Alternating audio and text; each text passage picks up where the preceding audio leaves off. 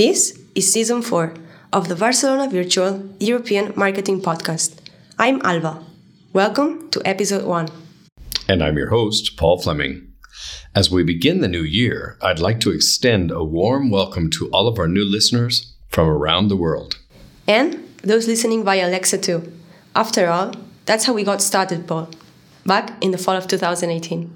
Precisely, Alba. What began as an Alexa flash briefing has grown to become a worldwide podcast on Spotify, Apple Podcast, and all major platforms. This is the 36th episode of more than three years exploring European marketing and innovation. That said, this episode's title has me mystified. I think I know what the metaverse might be. However, what does that have to do with Europe? Excellent question. And you'll soon see why. The echo of the big news announced by Facebook's Mark Zuckerberg last October has created a veritable tsunami of press and expectations. Or perhaps it's only hype? Yet again? Hmm, but why rewind? I mean, if it's also new. The problem with the whole thing, my dear colleague, is that Facebook is late. Very late, in fact. In other words, it's all been done already and was progressing well. That is, until the crash of the first metaverse. Hence, rewind. Do you want me to push the button?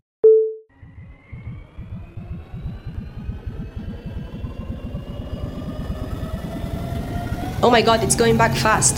2022, 2021, 2020. Whoa, 2011, 2010, 2009, 2008, 2007. Stop!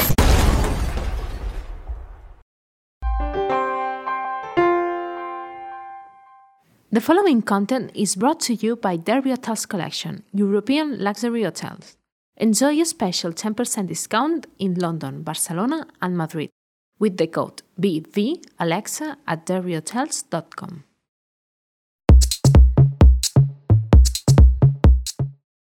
Whew, what a ride that was. Welcome to the year 2007, Alba. A pioneering company in San Francisco with a strange name promises us all something incredible a second life. Before you know it, everyone, and I mean everyone, is talking about SL as it's known by its fans, as well as other immersive worlds such as Habbo Hotel, Google's Lively, and then later, PlayStation Home. So, that was when the metaverse was born? Alba, this is Henry. You're right, although it wasn't really called that back then. The word metaverse was well known by the freaky few, hardcore sci-fi fans like Henry and myself. The term first appeared in a 1992 novel, Snow Crash, by Neal Stephenson. And in 1995, I distinctly remember how well the metaverse was portrayed in one of Keanu Reeves' first movies, Johnny Mnemonic. Dude, I just saw that last weekend on Prime Video with my girlfriend. It was awesome. Okay, okay, okay, guys. I think we're going too fast. First, many of our listeners will want to know one thing What is the metaverse? Thanks, Paul. My head is spinning already. So is mine. Paul has asked me to help out on this one, so my own definition is one I have adapted from Jamal Warren on Medium. A metaverse is a digital space represented by 3D representations of people, places, and things. In other words, it's a digital world where real people, represented by avatars, their digital incarnations, can work, play, live, and even love. He says it in an even more elegant, stylish fashion. At its core, it's an embodied internet.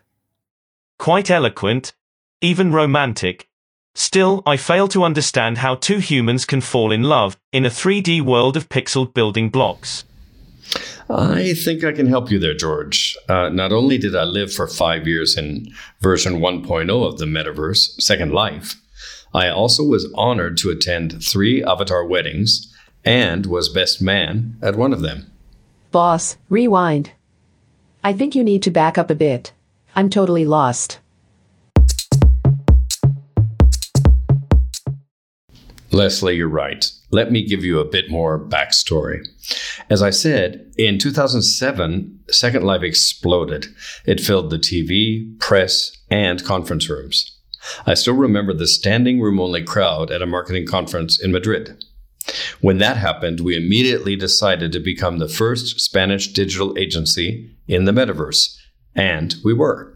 We first rented a virtual office for the agency in Second Life, then quickly purchased an entire 3D island in that digital world. Our CIO, Edgar Grignan, will remember this well. I certainly do. And the strange feeling I had when you asked me to design the island's first building, the old lighthouse, El Viejo Faro. We have put up photos of those beginnings in the program notes for this episode at blog.bvirtual.com. Please be patient with me. You know how analytical I can get. Just why did you do that? Paul, if you don't mind, I will answer that. We made the investment because we understood that Second Life was the next big thing, the logical evolution of a one dimensional book paradigm to a full fledged immersive 3D experience. We wanted to learn everything we could. And learn we did. The island of Barcelona Virtual became a major destination in the Spanish speaking world with hundreds of thousands of visits.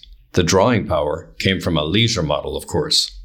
The magnet, well, the sunsets, the disco and its DJs, fun beach shops, the beach bonfires, and then we opened up a multi story apartment building that we rented to avatars. The headquarters of the agency was there with a flamboyant yacht moored at the dock just below, and I even designed and built my own dream house in a secluded, mountainous part of the island. I lived, quote unquote, in that metaverse from 2007 until 2012. And Paul, you should mention the business aspect. You told me you made a surprising amount of money in the first years. Yes, we did. The metaverse was the ideal venue for brand experiences, and we created just that promotions and contests for PlayStation, Universal Pictures, Sunny Delight, the Spanish chain of the AMC movie theaters, even banks. That was when we created the avatar for Barca's Leo Messi, who was the spokesman for Spanish bank, and also racing champion Nani Roma. And don't forget the first job fair, we created that featured L'Oreal, T-Systems, Repsol, major banks, as well as consulting firms such as Accenture, Deloitte, Capgemini, and others. That is right, Edgar. And since it was possible to challenge gravity in Second Life, job applicants actually flew to their interviews, which were held in four towers in the Info Empleo job fair in the metaverse. So, all of that has already been done? Now I understand why we're talking about a rewind. Sort of like Back to the Future. Why did it fail to take hold then? And what makes people think it will take off now? As Edgar said earlier, we stayed in Second Life that long to truly understand just how the metaverse works. Five years later, we unplugged our beloved island, but we did walk away with reams of valuable data. I've left some of our main learnings on our blog in the post that accompanies this episode. Since Europe was well represented in version 1.0 of the metaverse, from leading brands to media such as Reuters, the BBC, and Germany's Axel Springer Verlag, let's now turn to version 2.0. Just where will European innovation fit in? In this final segment, let me first quote American writer Gertrude Stein. Quote, the trouble with Oakland, California is that when you get there, there isn't any there there. Unquote. Isn't it interesting that Mark Zuckerberg lives just next door? I say that because despite the current buzz about the metaverse, many journalists admit that the emperor has no clothes. The Wark Report recently wrote, and I quote, the truth is that this thing, the metaverse, doesn't yet exist. Boss, you're confusing me again.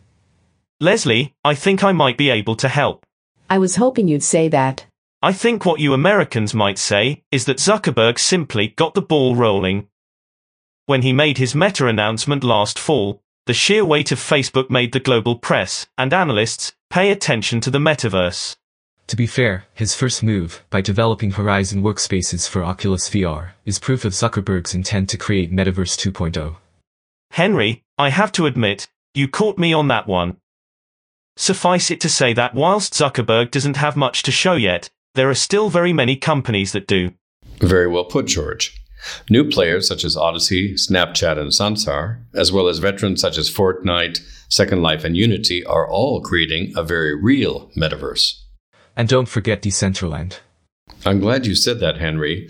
The very name says a lot about this second wave of the metaverse. It will be a decentralized alternate reality based on Web3, cryptocurrencies, and financed by DeFi, a shorthand way of saying decentralized finance. The Metaverse 2.0 is an integral part of what Edgar was sharing with us in the last episode of season three. As far as Europe is concerned, uh, what did you find, Carrie?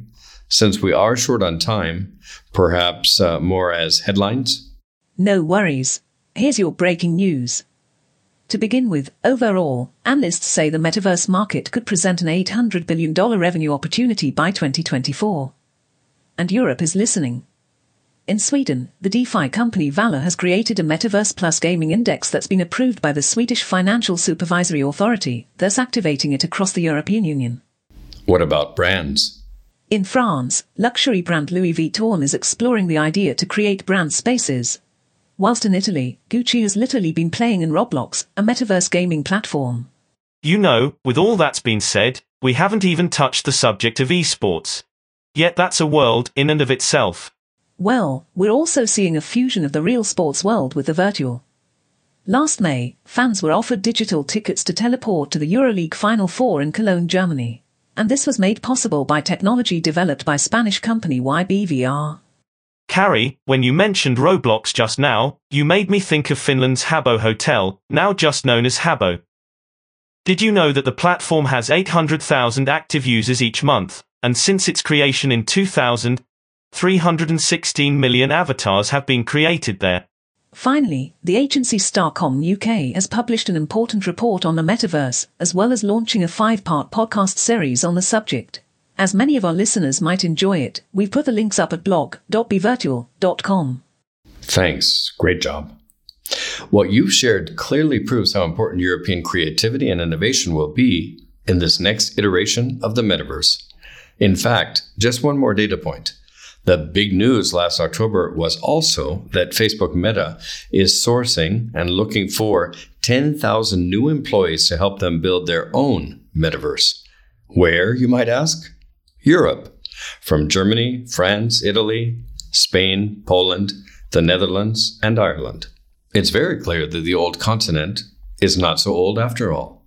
So, strap yourselves in and get ready for the teleport. Europe is indeed prepared for the innovation required by this brave new world. Remember to check out our other flash briefings in the podcast section of our blog. Many of the episodes include very interesting chats with European innovators and entrepreneurs. Till then, goodbye from Spain. This flash briefing is brought to you by Barcelona Virtual, a European internet pioneer. To visit us, type the letter B together with virtual.com.